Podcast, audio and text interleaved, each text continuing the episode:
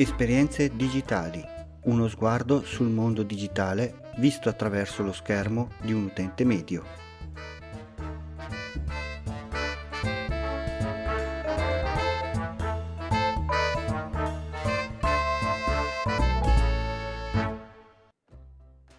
Salve a tutti, benvenuti da Capo Geek e bentrovati alla puntata numero ventisei di Esperienze digitali. Appena finito il festival del podcasting e già ci stiamo preparando per il prossimo evento.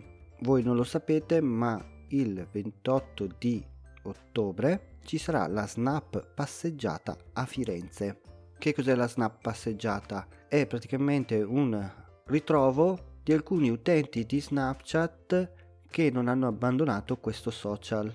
Anche se tutti dicono che Snapchat è morto, in realtà non è vero. È solamente cambiato. Io sono un utente Snapchat da ormai due anni e lo uso regolarmente tutti i giorni e ho assistito al cambiamento che c'è stato soprattutto da parte degli utenti che c'erano prima delle Instagram Stories e degli utenti che sono rimasti dopo le Instagram Stories.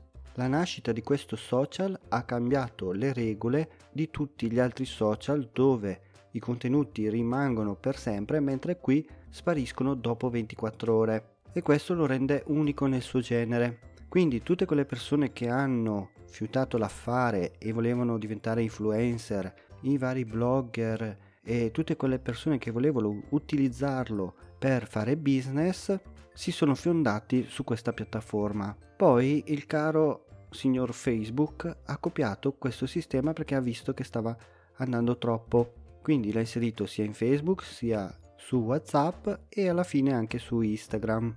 E all'inizio tutti questi utenti di Snapchat che volevano utilizzarlo per fare business l'hanno schifato. Poi piano piano hanno incominciato ad andare dall'altra parte. E giustamente direi io, perché Instagram lo vedo molto meglio come una piattaforma per farsi conoscere e farsi trovare più facilmente, e sfruttarlo come uno strumento appunto per fare business. Dall'altra parte invece gli utenti che sono rimasti su Snapchat sono tutte persone che non hanno intenzione di venderti niente, non vogliono fare business e hanno altri tipi di interessi, quindi è diventato un ambiente molto confidenziale dove ognuno racconta la sua storia giorno dopo giorno e nessuno cerca follower. Inoltre si interagisce molto di più tra utenti che non su Instagram, e se una persona ha dei problemi personali si può confidare tranquillamente perché sa che dall'altra parte ci sono delle persone e non dei numeri come su altri social. Inoltre, se qualcuno non si fa sentire per qualche giorno, gli arrivano subito un sacco di messaggi preoccupati per sapere se va tutto bene. Quindi gli utenti che sono rimasti sono persone vere, non sono numeri, non sono bot, che si ritrovano ogni giorno nella vita quotidiana, quindi la vita reale. E appunto per questo una volta o due all'anno ci si ritrova tutti insieme nella vita reale. E queste persone è come se le conoscessi da una vita, perché anche se non le hai mai viste dal vivo, le vedi tutti i giorni ed è come se le conoscessi da sempre. Già a maggio abbiamo fatto un piccolo raduno a Milano, questa volta andiamo a Firenze per avvantaggiare anche quelli che sono un po' verso il centro d'Italia. In conclusione, Snapchat non è morto, è solo cambiato in meglio. Prima di salutarvi vi ricordo che potete mettere una recensione su iTunes oppure un commento alla puntata. Trovate tutti gli indirizzi alla pagina w w w punto patreon punto com slash capogeek,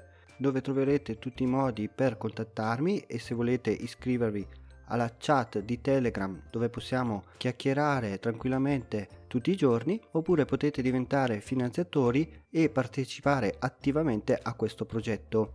Anche questa puntata si conclude con la frase che dice sempre mia moglie: anche oggi abbiamo imparato qualcosa, non possiamo mica morire ignoranti. Un saluto da Capo Geek e ci risentiamo nella prossima puntata.